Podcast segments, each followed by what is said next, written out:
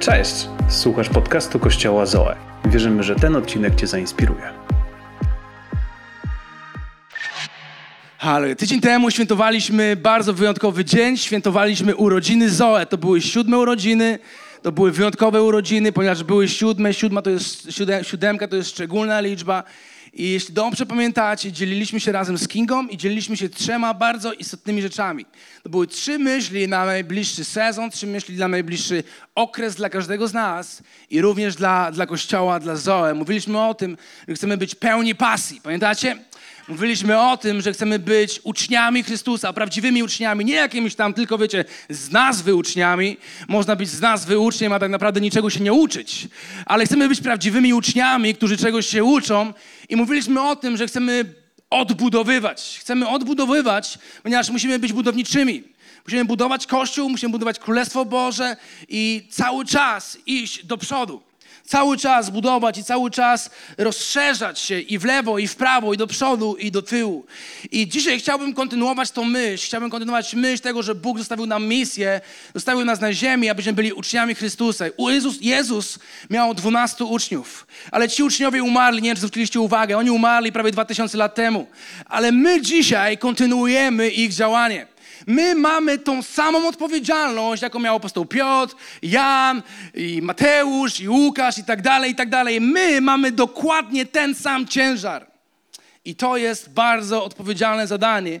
I Jezus odchodząc do nieba, Jezus odchodząc do nieba dał nam bardzo wielki nakaz, dał nam bardzo wielkie zadanie, misję, która ciąży na nas. Ona dosłownie ciąży na każdym z nas. Ona ciąży na mnie, ona ciąży na tobie. To jest coś, czego Bóg oczekuje od nas. I chciałbym, byśmy czytali to z nowego tłumaczenia. To jest nowe tłumaczenie dynamiczne. Uwielbiam to tłumaczenie, odkąd kupiłem tą Biblię. Niedawno się ukazała. Nie mogę przestać jej czytać. I cały czas ją czytam i jest ekscytujące. Zobaczcie to tłumaczenie. Bez obaw, to jest, są słowa Jezusa, bez obaw, obaw, więc idźcie na cały świat. Bez żadnych obaw. Nie bójcie się, by moimi uczniami czynić ludzi ze wszystkich narodów, nasycając ich, to jest piękne słowo, nasycając ich poznaniem natury Boga. Ekstra.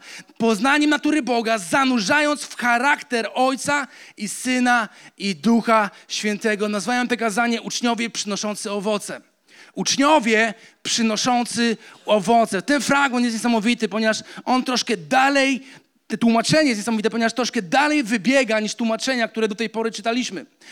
To tłumaczenie jest dosłowne i tutaj jest napisane coś więcej, ponieważ poprzednie tłumaczenia, które czytaliśmy, tam było idźcie, czyńcie uczniami i chrzcicie ich w imię Ojca, Syna i Ducha Świętego. A tu jest napisane nasycajcie ich poznaniem, zanurzając w charakter zanurzając w charakter. A więc my nie tylko mamy zanurzyć ich w wodę, chrzcząc ich w imię Ojca, Syna i Ducha Świętego, ale naszym zadaniem jako uczniów Chrystusa, naszym zadaniem Kościoła jest zanurzyć ludzi w charakter Chrystusa.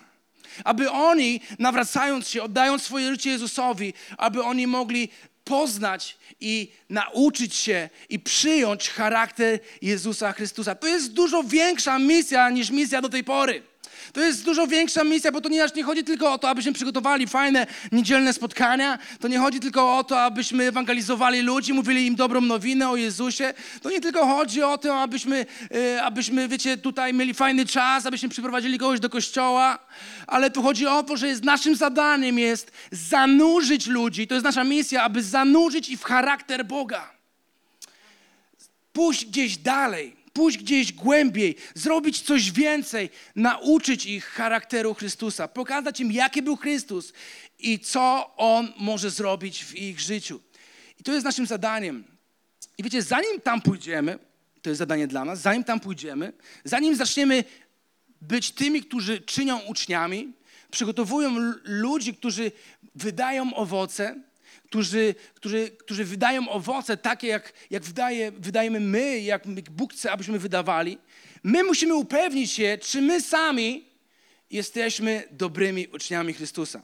To jest bardzo ważne. To jest coś, co każdy z nas musi sobie sprawdzić, każdy z nas musi zadać sobie pytanie, czy ja jestem dobrym uczniem Chrystusa. To jest bardzo odpowiedzialne zadanie, być uczniem Chrystusa. I ja muszę zadać sobie te pytanie dzisiaj, ja muszę zadać sobie te pytanie jutro, ja muszę zadawać sobie te pytanie w tym tygodniu, każdego dnia, czy ja na pewno jestem dobrym uczniem Chrystusa? Czy ja jestem gotowy, aby innych czynić uczniami? Czy ja już tak daleko doszedłem, tak dużo się nauczyłem w swoim życiu? Czy ten mój charakter jest przemieniony na charakter Jezusa Chrystusa? Moje życie, moje myśli, moje serce, mój charakter jest przemieniony na charakter Chrystusa, aby mógł nauczyć tego innych ludzi. I to jest bardzo ważne, ponieważ jeśli jesteś wierzącym, jeśli oddałeś swoje życie Jezusowi, to jest twój, Twoja misja, aby zacząć czynić uczniami innych. Aby nie tylko przychodzić do kościoła w niedzielę i wypić dobrą kawę, ale aby zacząć czynić uczniami.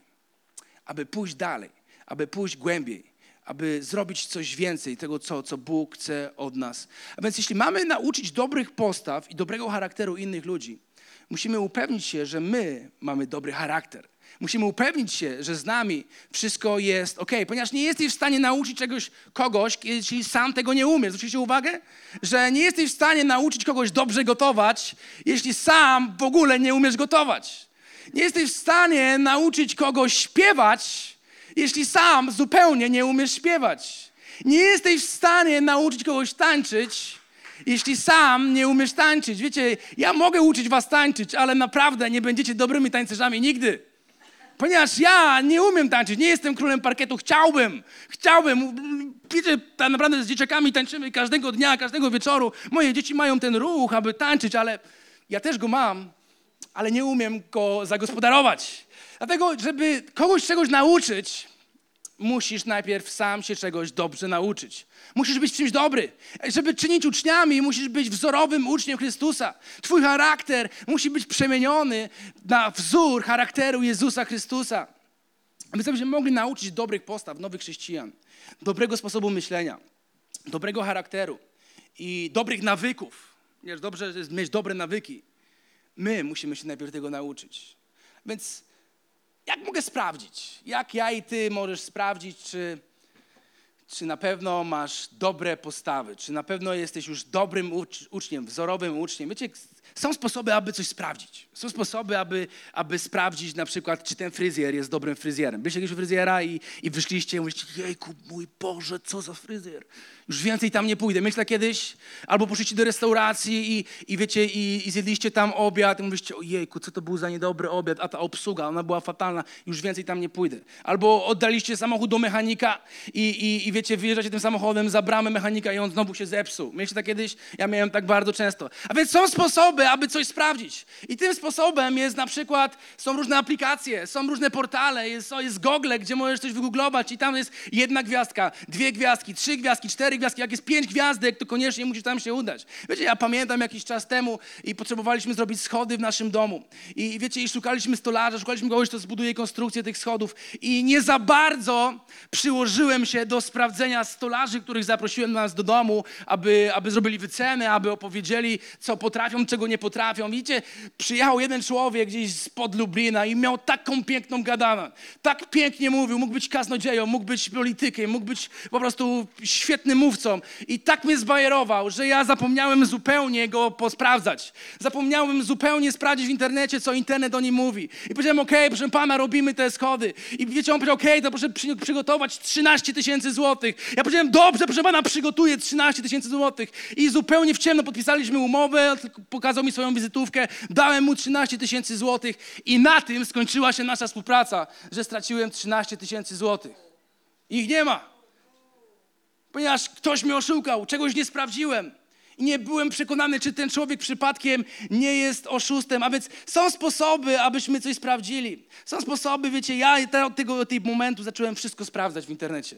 Zacząłem wszystko czytać o każdej osobie, którą zapraszam do mojego domu. Zaprosiłem, zacząłem czytać o każdej firmie, do której się udaje, o każdej restauracji, której się udaje.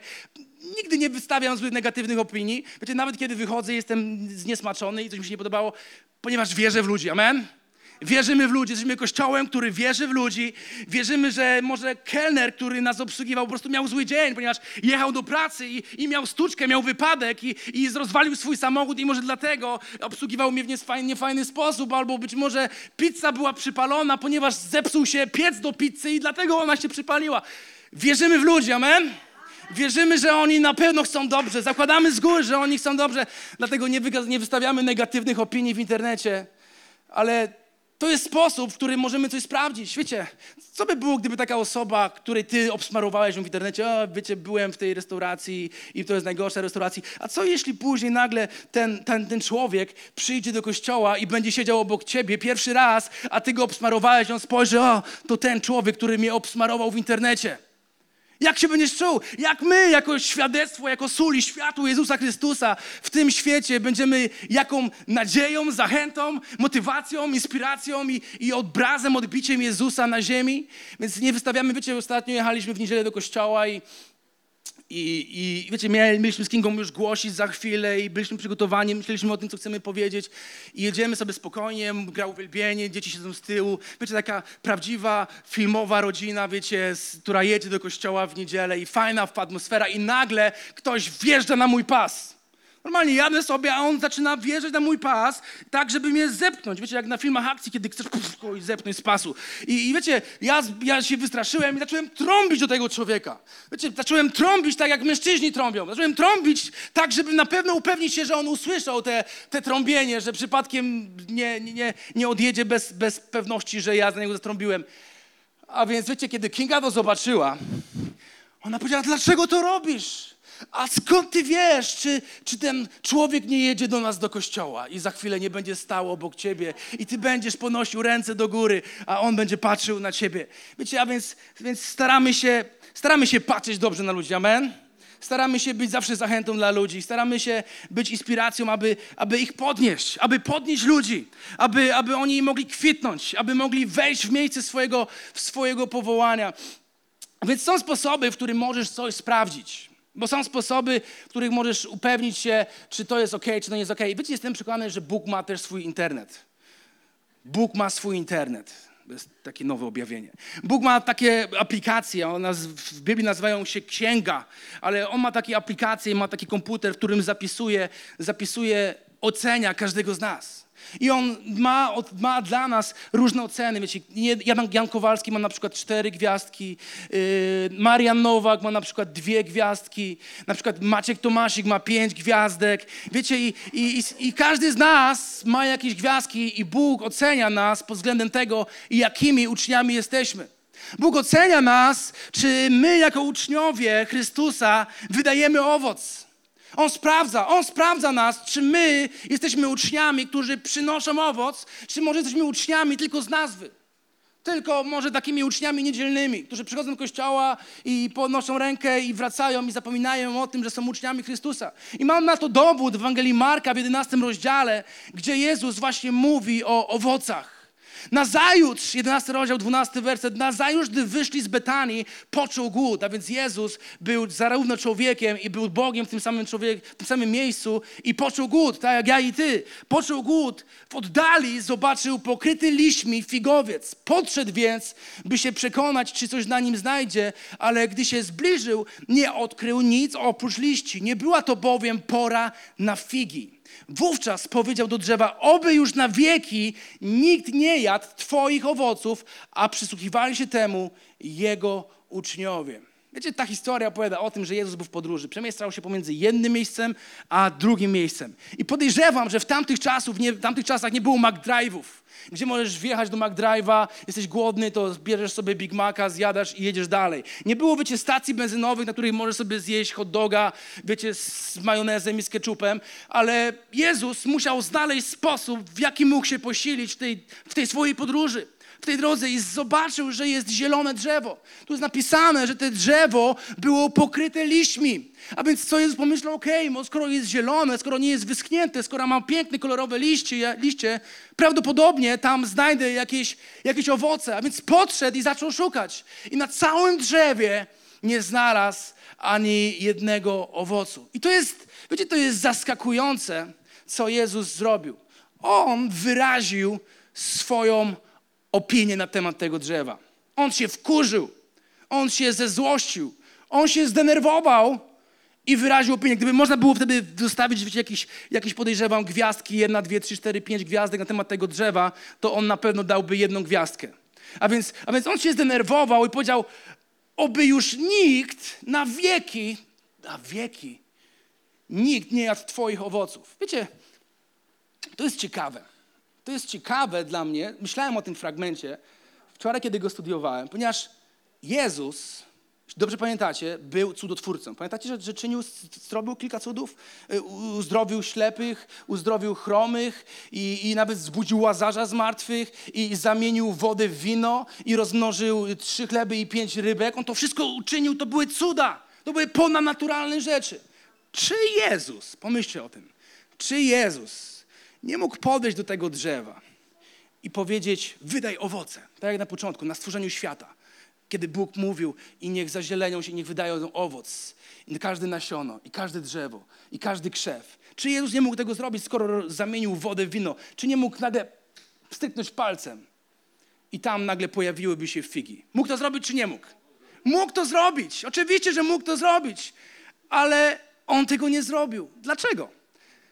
Dlatego, że chciał nas czegoś nauczyć. Dokładnie, zrobił to specjalnie dla mnie i zrobił to specjalnie dla ciebie.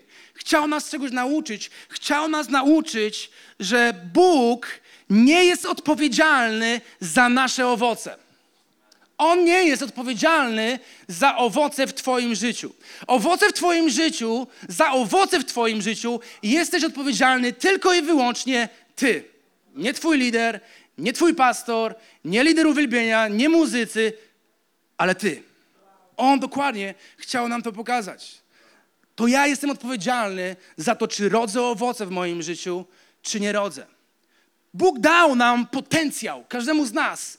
Masz niesamowity potencjał. On umieścił w każdym z nas potencjał, aby robić, rodzić piękne, wspaniałe owoce. Ale czasami jest tak, że nie rodzimy tych owoców.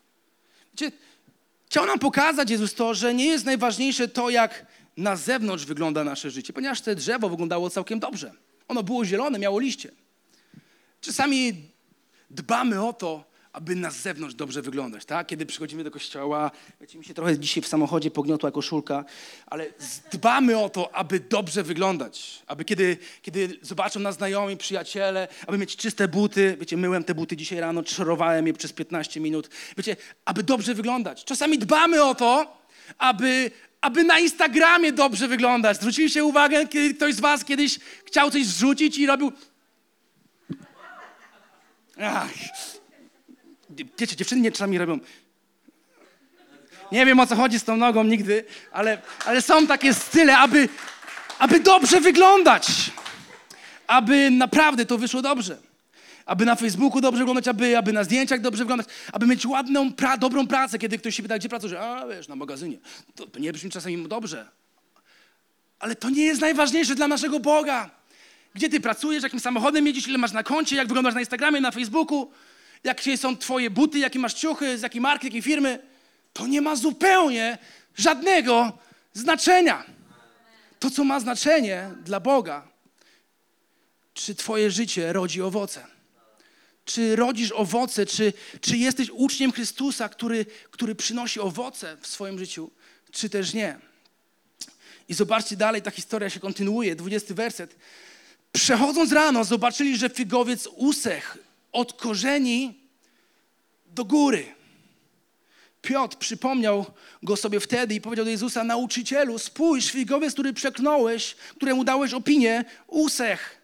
W odpowiedzi Jezus skierował do nich słowa, miejcie wiarę w Boga. Miejcie wiarę w Boga. A więc Jezus zamiast użyć swojej super ponadnaturalnej mocy, cudotwórczej mocy, On używa tej mocy, aby coś zniszczyć. Coś nam coś chce pokazać. Że, że życie, które nie rodzi owoców, nie ma żadnego znaczenia. Życie, które nie rodzi owoców w oczach Boga, nie ma żadnego znaczenia. Bóg nas zbawił, Bóg nas uratował od śmierci, uratował nas od grzechu. Tylko i wyłącznie po to, aby nasze życie miało znaczenie. Abyśmy nie zmarnowali naszego życia. Abyśmy nie przebimbali naszych kolejnych 20, 30, 40 lat, ale abyśmy urodzili owoce. I aby nasze owoce, Biblia mówi, były trwałe. I aby inni mogli je zobaczyć. I aby mogli chwalić Boga w niebie, bo widzą owoce w naszym życiu. Bóg nigdy nie zmusi Ciebie do produkowania owoców, ale On rozliczy Ciebie z wyprodukowanych owoców. On nigdy nie zmusi ciebie do wyprodukowania chociaż jednego owocu. Ale on na pewno rozliczy ciebie z tych wszystkich owoców, z tych wszystkich kilogramów owoców, które wyprodukowałeś w swoim życiu tu na ziemi. To jest bardzo mocne przesłanie. Zwróciliście uwagę? Jezus w tamtym momencie, kiedy szedł i zobaczył to drzewo i zobaczył te zielone liście, on miał cel. On miał jakieś myśli na temat tego drzewa. On chciał użyć tego drzewa. Chciał go użyć w prosty sposób. Chciał wziąć to i chciał to zjeść. Jestem przekonany, że Bóg patrząc na moje i Twoje życie, On ma myśli na temat mojego, Twojego życia. I On, kiedy podchodzi do Twojego życia, On chce wziąć Twoje życie i On chce użyć Twoje życie. On ma plan, ma misję i widzi potencjał w Twoim życiu. Że Ty możesz zrobić niesamowite rzeczy dla Królestwa Niebios. Ty możesz zrobić niesamowite rzeczy dla Kościoła i dla innych wierzących i niewierzących. Ale to od Ciebie zależy. Czy Ty w to wejdziesz, czy Ty zostaniesz w tym wygodnym miejscu, w którym być może dzisiaj jesteś. Mateusza, siódmy rozdział, 11 werset mówi, są słowa najbardziej znanego i myślę, że najbardziej wyjątkowego kazania Jezusa, kazania na górze. Wszyscy słyszeliśmy o kazaniu na górze, a więc Jezus Mateusza w siódmym rozdziale podczas tego kazania mówi takie słowa. Podobnie każde dobre drzewo wydaje dobre owoce, a drzewo zepsute owoce bez wartości. Dobre drzewo nie może wydawać marnych owoców, a drzewo zepsute dobrych. Każde drzewo, które nie wydaje dobrych owoców, dorodnych owoców, wycina się i wrzuca do ognia. Rozpoznacie ich, kogo ich? Uczniów. Tych, którzy są naśladowcami Chrystusa, rozpoznacie ich zatem po ich owocach. A więc jest sposób, w jaki możemy rozpoznać dobrych uczniów i złych uczniów. Jaki możemy rozpoznać uczniów, którzy są prawdziwie przebudzeni, prawdziwie naśladowcami Jezusa, którzy przyjęli charakter Jego, a uczniów, którzy tylko z nazwy nazywają się, są tak zwanymi samozwańczymi uczniami. Dobry uczeń wydaje dobre owoce. Dobry uczeń jest użyteczny. Dobry uczeń, wokół niego są ludzie, którzy są ubłogosławieni. Co to znaczy ubłogosławieni? Uszczęśliwieni, innymi słowy. Kiedy Bóg, kiedy Biblia używa słowa błogosławieństwa, można je zastąpić słowem szczęśliwym. Więc kiedy Bóg chce nas ubłogosławić, chce nas uszczęśliwić, a więc kiedy, kiedy są wokół ciebie ludzie, jesteś dobrym, dobrym uczniem Chrystusa, ludzie wokół ciebie są uszczęśliwieni. Oni czerpią z Twoich owoców. Oni czerpią z tego, że Ty jesteś dobrym chrześcijaninem, dobrym uczniem Jezusa Chrystusa. Niestety mamy wielu chrześcijan w obecnych czasach, którzy przestali rodzić owoce, którzy przestali przynosić owoce. I, I wiecie, myślę, że jest kilka powodów, dla których jednego roku jakiś uczeń może Chrystusa, może wyrodzić, urodzić niesamowite owoce. Ale przyjdzie kolejny rok i w kolejnym roku na, na jego drzewie nie zobaczysz żadnych owoców. Nie zobaczysz żadnych owoców. Niż chciał zobaczyć, ale ich tam nie będzie. Pamiętam, kiedy przeprowadziliśmy się do jednego z domów, w którym mieszkaliśmy wcześniej. Tam był piękny ogród. A, okay, może piękny to za dużo powiedziane, ale był ogród. Był ogród, w którym było wiele drzew owocowych i, i kiedy w, w roku, w którym się tam przeprowadziliśmy, te drzewa obfitowały. One owocowały w niesamowicie piękne, smaczne owoce. Pamiętam te gruszki dzisiaj. Pamiętam je, jakbym jadł je dzisiaj rano. One były wyjątkowe. Nigdy wcześniej, ani nigdy później nie zjadłem takiej gruszki. Byłem ubłogosławiony, byłem uszczęśliwiony tym, że mogłem tą gruszkę zjeść w tamtym momencie. Ale, ale przed kolejny rok. I w kolejnym roku żadne z tych drzew nie wydało, nie wydało żadnych owoców. I ja zacząłem się interesować, jak to jest, że jednego dnia wszystkie te drzewa obfitowały, jednego roku przynosiły owoce, ale przed kolejny rok i my nie zabraliśmy tam żadnych owoców, a jak były wiśnie, to były jakieś kwaśne, których się nie dało jeść. Więc owoce niedobre, nieużyteczne, niepo, niepotrzebne, nie, niewartościowe. I wiecie, zacząłem czytać. Jak czegoś nie wiesz, to przeważnie co robisz? Zaczynasz czytać albo oglądać YouTube'a. Więc zacząłem, zacząłem czytać i dowiedziałem się kilka rzeczy o drzewach owocowych. I dzisiaj będziemy kontynuowali dalej, studiując, ucząc się o drzewach owocowych. Będziemy się uczyli, jak być dobrym sadownikiem. Co wy na to? Kto zawsze chciał być sadownikiem i nigdy nie mógł nim być? Okej, tylko dwie osoby.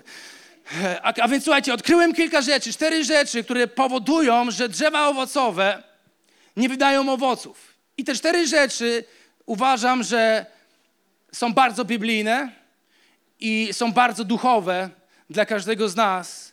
I Jezus mówiąc o owocach i mówiąc o tym drzewie, dokładnie to miał na myśli. Po pierwsze, drzewa owocowe nie owocują, bo brak jest zapylaczy. Zapylaczy. Zapylacze to innymi słowy są inne drzewa tego samego gatunku, ale inne, inne rodzaje, te same drzewa owocowe, które zapylają swoimi pyłkami inne drzewa. Kiedy wieje wiatr, nagle pyłki z jednego drzewa przenoszą się na inne drzewo i te drzewo zostaje zapylone, albo latają pszczoły i one przenoszą z jednego drzewka na drugie drzewko te pyłki. I w ten sposób te drugie drzewo, które być może jednego roku nie urodziło żadnego owocu, kolejnego roku rodzi, obfituje w piękne owoce. To jest bardzo ważne, że musimy zrozumieć, że, że tamte drzewa potrzebują drzew tego samego gatunku. Tego samego gatunku.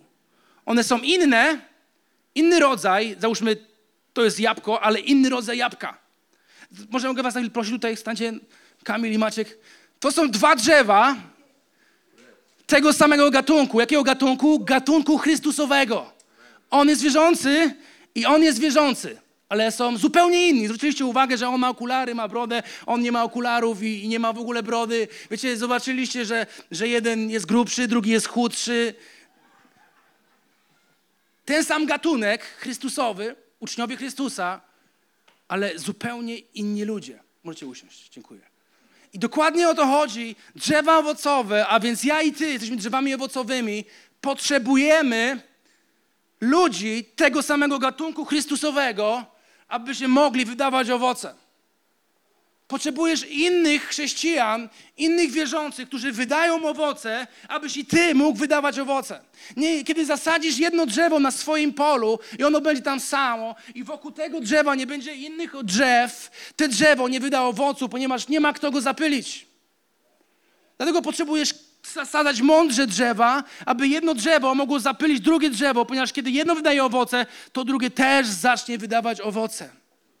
Potrzebujesz innych chrześcijan. I myślę, że list do Hebrajczyków, autor listu do Hebrajczyków dokładnie to miał na myśli. Myślmy o sobie nawzajem, myślmy o sobie jeden gatunek drzewa, o drugim gatunku drzewa, jak pobudzać się do miłości i dobrych uczynków. Miłość i dobre uczynki, co to są? To są owoce. A więc on mówi, myśmy potrzebujemy siebie nawzajem, potrzebujemy ze sobą rozmawiać, potrzebujemy widywać się w kościele, potrzebujemy do siebie dzwonić, potrzebujemy wysyłać wiadomości na, na Messengerze, potrzebujemy chodzić na grupę i myśleć o sobie nawzajem, jak ja mogę pobudzić siebie i jego i innych do wydawania owoców, dobrych owoców. Ponieważ kiedy spotykamy się i ty wydajesz owoce, i ty wydajesz owoce, nasze owoce mogą zrobić dobry koktajl. Amen? Mogą zrobić coś dobrego. Mogą przynieść zmiany. I dalej apostoł mówi, nie opuszczajmy przy tym wspólnych spotkań. Hej, to jest bardzo ważne. Uuu, jak to jest z nami. Nie opuszczajmy przy tym wspólnych spotkań, co jest u niektórych zwyczaju. A więc słuchajcie, to nie jest tylko problem 21 roku 2000. Ale widzę, że w 50 roku również mieli takie problemy, że u niektórych zwyczaju było to zostać i oglądać jakiś nowy serial na Netflixie. Lecz dodawajmy sobie otuchy, pobudzajmy siebie nawzajem, zachęcajmy. I to tym bardziej, oni mówią to 2000 lat temu, ileż my bardziej dzisiaj. I to tym bardziej im wyraźnie widać, że zbliża się ten dzień. Jaki dzień? Dzień powrotu. Wiecie, nigdy wcześniej nie byliśmy tak blisko, jak dzisiaj jesteśmy powrotu Jezusa Chrystusa. Nigdy wcześniej. I nigdy nie będziemy tak blisko, jak jutro. Jutro będziemy jeszcze bliżej niż dzisiaj. Zwróciliście uwagę na to, to jest ekscytujące. A więc zobaczcie, kolejny, kolejny, kolejny punkt, kolejna ciekawostka z życia sadownika. Drzewo owocowe nie owocują, bo zaniedbaliśmy ich pielęgnację. Zwróciliście uwagę, że kiedy zostawisz to drzewo, ja myślę, że to był nasz problem. One miały jakieś tam inne gatunki, zapylacze, mogli się zapylać nawzajem te drzewa. Ale my z Kingą mieliśmy w nosie te drzewa. Zupełnie o nich zapomnieliśmy w zimę, zupełnie zapomnieliśmy o nich jesienią, zupełnie zapomnieliśmy o nich wiosną, zupełnie przestaliśmy je pielęgnować. Wiecie, zabiegi pielęgnacyjne to jest takie coś jak podlewanie, to jest takie coś jak nawożenie, to jest takie coś jak cięcie. Wiecie, i my zupełnie żadnych z tych rzeczy nie zrobiliśmy. Wiecie, każdy z nas lubi jeść dobre gruszki, dobre, dobre jabłka i dobre wiśnie, czereśnie i owoce, które są, są latem, ale nikt z nas nie lubi wyjść i poświęcić czas, aby je pielęgnować. I tak samo jest w naszym życiu. Jeśli chcesz rodzić owoce, potrzebujesz pielęgnować swoje drzewo, swoje życie. Potrzebujesz je pielęgnować. Nie możesz zapomnieć o pielęgnowaniu, ponieważ przyjdzie moment, kiedy Jezus wróci i powie: O, to nie było dobre drzewo, które nie wydało żadnych owoców. Potrzebujesz podlewać, pierwsza rzecz, podlewać swoje życie. Potrzebujesz podlewać swoje życie czym? Biblia o tym mówi, czy mamy podlewać. Mamy podlewać swoje życie wodą żywą. Pamiętacie, kiedy Jezus rozmawiał z Samarytanką i, i wtedy powiedział jej, gdybyś znała dar Boga. Co było tym darem Boga? Co było tą wodą żywą? To jest ekscytujące. I wiedział, kim jest ten, który do ciebie prosi, daj mi pić. Sama prosiła, abyś go o ten dar, on dałby ci wody żywej. Ja i ty musimy podlewać swoje życie wodą żywą. Kiedy Stary Testament i Nowy Testament mówi o wodzie żywej, mówi o jednej i tej samej rzeczy. Mówi o Duchu Świętym. Mówi o Duchu Świętym. Musisz pielęgnować swoje życie poprzez budowanie relacji z Duchem Świętym, poprzez spędzanie z Nim czasu, poznawanie Go, zapraszanie Go do swojego życia, akceptowanie Jego obecności. Wielu chrześcijan idzie samemu przez życie, w ogóle nie są zainteresowani, aby Duch Święty z nimi współpracował.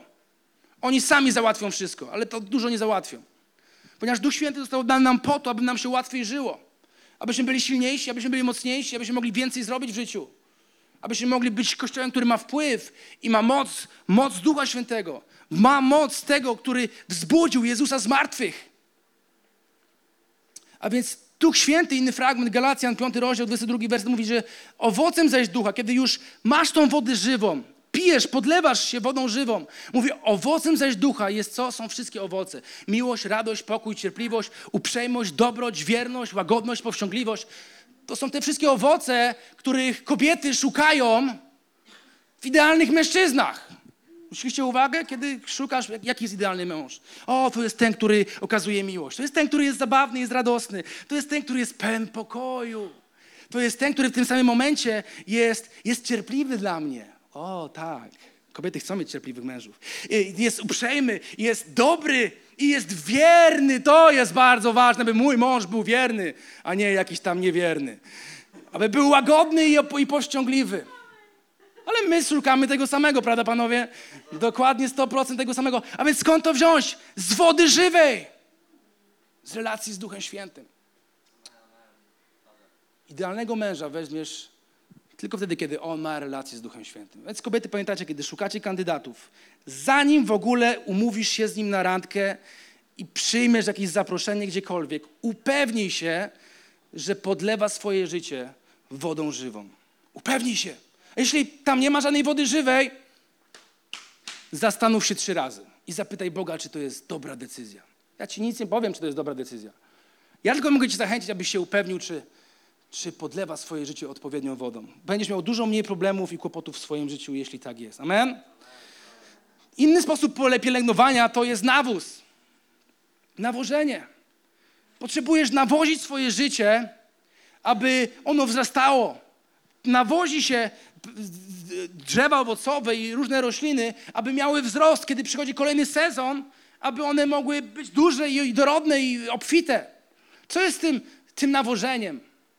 Boże Słowo. Boże Słowo jest tym nawozem, którego, z nas, którego każdy z nas potrzebuje. Jest napisane, że wiara, a wiara jest fundamentem chrześcijaństwa, jest podstawą chrześcijaństwa. Nie możesz być chrześcijaninem, jeśli nie wierzysz. A więc, żeby twoja wiara wzrastała, potrzebujesz nawozić się każdym słowem, które pochodzi z ust naszego Boga, Jezusa. Czyli musisz słuchać tego, co Boże Słowo ma do powiedzenia. Potrzebujesz dbać o relację z Duchem Świętym. I potrzebujesz każdego dnia, bez przerwy, czytać Boże Słowo. Czytać to, co Bóg chce powiedzieć do Twojego życia. Zapytaj siebie samego, czego więcej czytasz w swoim życiu? Gazet, Facebooka, Instagramu czy Biblii? Będziesz wiedział, czym nawozisz swoje życie. Będziesz wiedział, jakich owoców możesz spodziewać się w kolejnym sezonie w swoim życiu. Czy miłości, czy uprzejmości, czy dobroci, czy pokoju, czy cierpliwości, wstrzemięźliwości, wierności, powściągliwości, czy tych wszystkich owoców Ducha Świętego. I kolejną rzeczą jest przycinanie. Nikt nie lubi, jak się go przycina. Lubicie, jak się was tak poprzycina? Ale Bóg nas czasami przycina.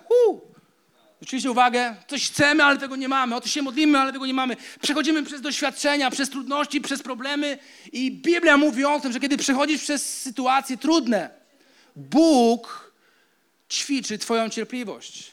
On ćwiczy Twój charakter.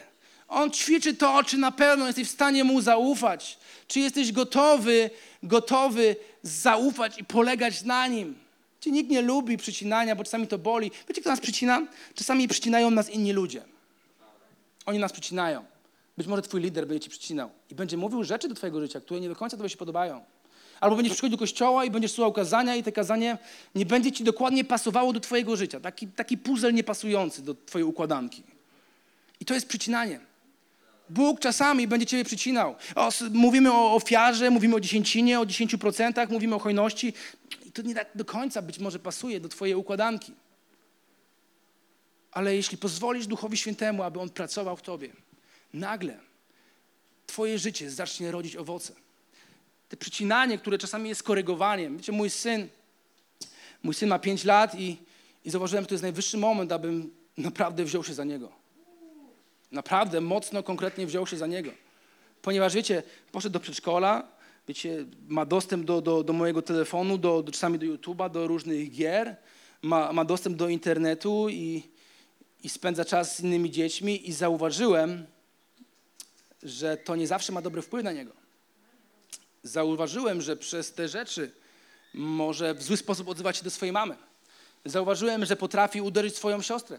Wow, zauważyłem, że kiedy mówię mu, aby posprzątał pokój, on wcale na to nie reaguje, jest leniwy i nie chce sprzątać pokoju.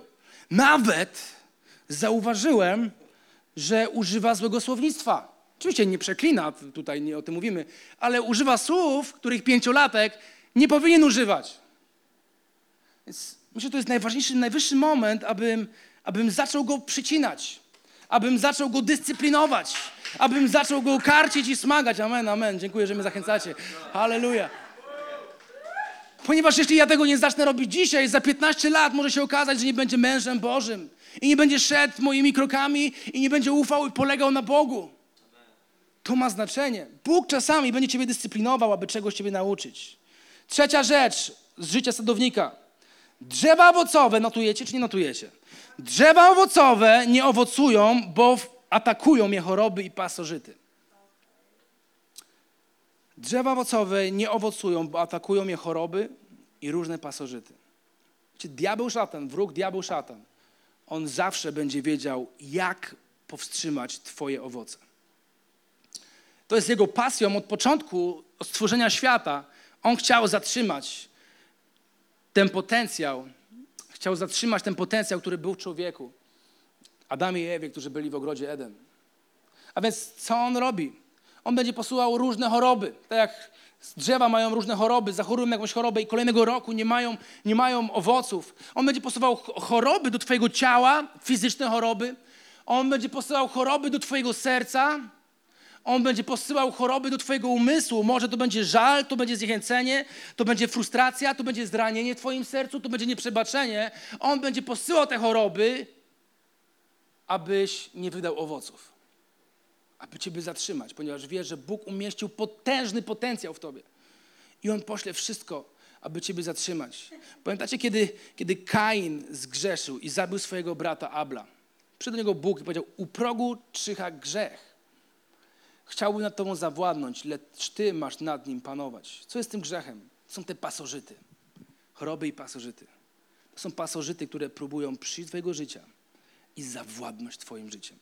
Zawładnąć Twoim umysłem sprawić, że wpadniesz w nauk, jakiś nauk. Dla niektórych to może być kłamstwo, dla niektórych to może być złość, dla niektórych to może być cudzołóstwo, dla niektórych to może być plotkowanie. to są te pasożyty, które On będzie posyłał do Twojego, do mojego życia. Ale Bóg mówi, że, że ten grzech tam czyha, on tam jest cały czas, od poniedziałku do niedzieli. Ale to ja mam nad nim panować. Skąd ja mam nad nim panować? Z mocy Ducha Świętego, z tego, że wcześniej pielęgnowałem i podlewałem swoje życie.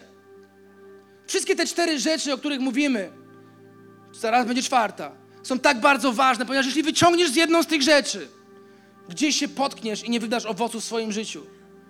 Każdy z nas ma potencjał, aby być błogosławieństwem, aby owocować dla innych ludzi, aby być uczniem, który niesie dobrą nowinę, aby być tym, który tworzy i produkuje nowych uczniów Chrystusa. Ale jeśli gdzieś się potkniemy, czegoś zabraknie z tych czterech rzeczy, może okazać, że nie wydamy owoców.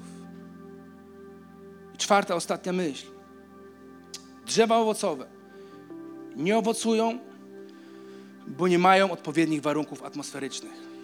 Wiecie, i czasami tak jest, że sadownik nie ma wpływu na to, jaka jest pogoda. On nie może zmienić pogody. On nie może sprawić, że nagle ustanie susza, ustaną upały. On nie może sprawić, że zima nie będzie taka sroga i nie będzie minus 30. On nie ma wpływu. Ale chrześcijanie, jest dobra nowina, my chrześcijanie mamy wpływ na atmosferę w naszym życiu. Mm. Ja i ty mam wpływ na warunki atmosferyczne w naszym życiu. I tą rzeczą, która zmienia atmosferę, która wpływa na atmosferę, jest uwielbienie. Jest uwielbienie. Ania ci o tym mówiła, że uwielbienie ma moc zmienić atmosferę. A więc są warunki czasami, które nie sprzyjają wydawaniu owoców. Ale kiedy decydujesz się podnieść swój głos, decydujesz się podnieść swoje ręce do góry i uwielbiać swojego Boga. Poniedziałek, wtorek, środa, czwartek, piątek, sobota, niedziela i żyć życiem pełnym chwały, uwielbienia, to zmienia atmosferę. I być może dzisiaj przyszedłeś na to miejsce z taką atmosferą przytłoczenia. Czujesz się taki zmiażdżony. Jesteś sfrustrowany. Być może jesteś zraniony, ktoś zranił ciebie i nie czujesz dobrej atmosfery, aby, aby rodzić owoce. Najlepszą rzeczą, którą możesz wtedy zrobić, to zacząć uwielbiać. Nie możesz zrobić nic więcej.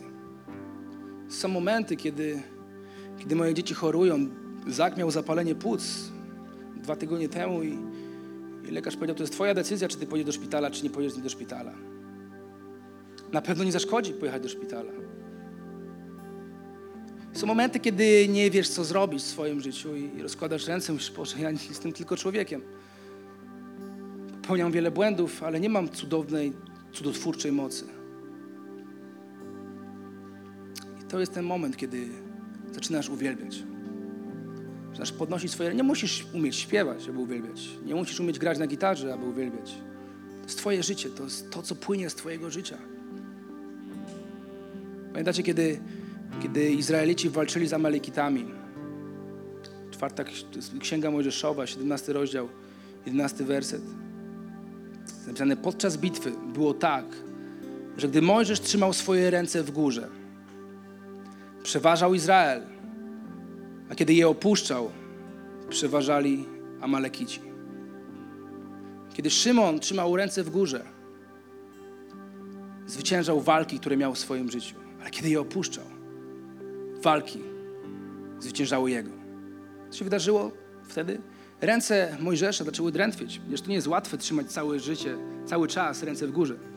Są okoliczności, sytuacje, to nie jest łatwe, abyś dwa, cztery na dobę był w uwielbieniu. Ale wtedy przyszedł, przyszli ludzie, jego szwagier i zaczęli podnosić jego ręce do góry. Podnosić jego ręce do góry. Tak, że, że znowu trzymał ręce w górze. To oznaczało dalej oddawał chwałę swojemu Bogu. Dalej zmieniał atmosferę, w której Izraelici mogli walczyć i mogli wyprodukować owoc w postaci zwycięstwa. Jest obietnica dla tych, którzy, którzy trwają w Bogu i wydają owoce. Jan 15 mówi: Nie wy mnie wybraliście, ale ja was wybrałem i przeznaczyłem was, żebyście szli i przynosili owoc, a wasz owoc trwał, aby Ojciec spełnił wam wszystko. Co tu jest napisane? Wszystko. aby Ojciec spełnił wam wszystko to, o co prosicie w moim imieniu. A więc uczniowie, którzy wydają owoce, trwałe owoce, dobre owoce, mają dostęp do czegoś więcej, mają dostęp do Bożej mocy, mają dostęp do ponadnaturalnej Bożej mocy. Że kiedy prosisz, otrzymujesz. Kiedy wołasz, Bóg odpowiada na Twoje wołanie. I wierzę, że takim kościołem chcemy być. Chcemy być uczniami, którzy rodzą dobre, prawdziwe owoce. Amen. Dzięki, że byłeś z nami. Więcej informacji o naszym kościele znajdziesz na naszych mediach społecznościowych. Wierzymy, że najlepsze jest jeszcze przed nami.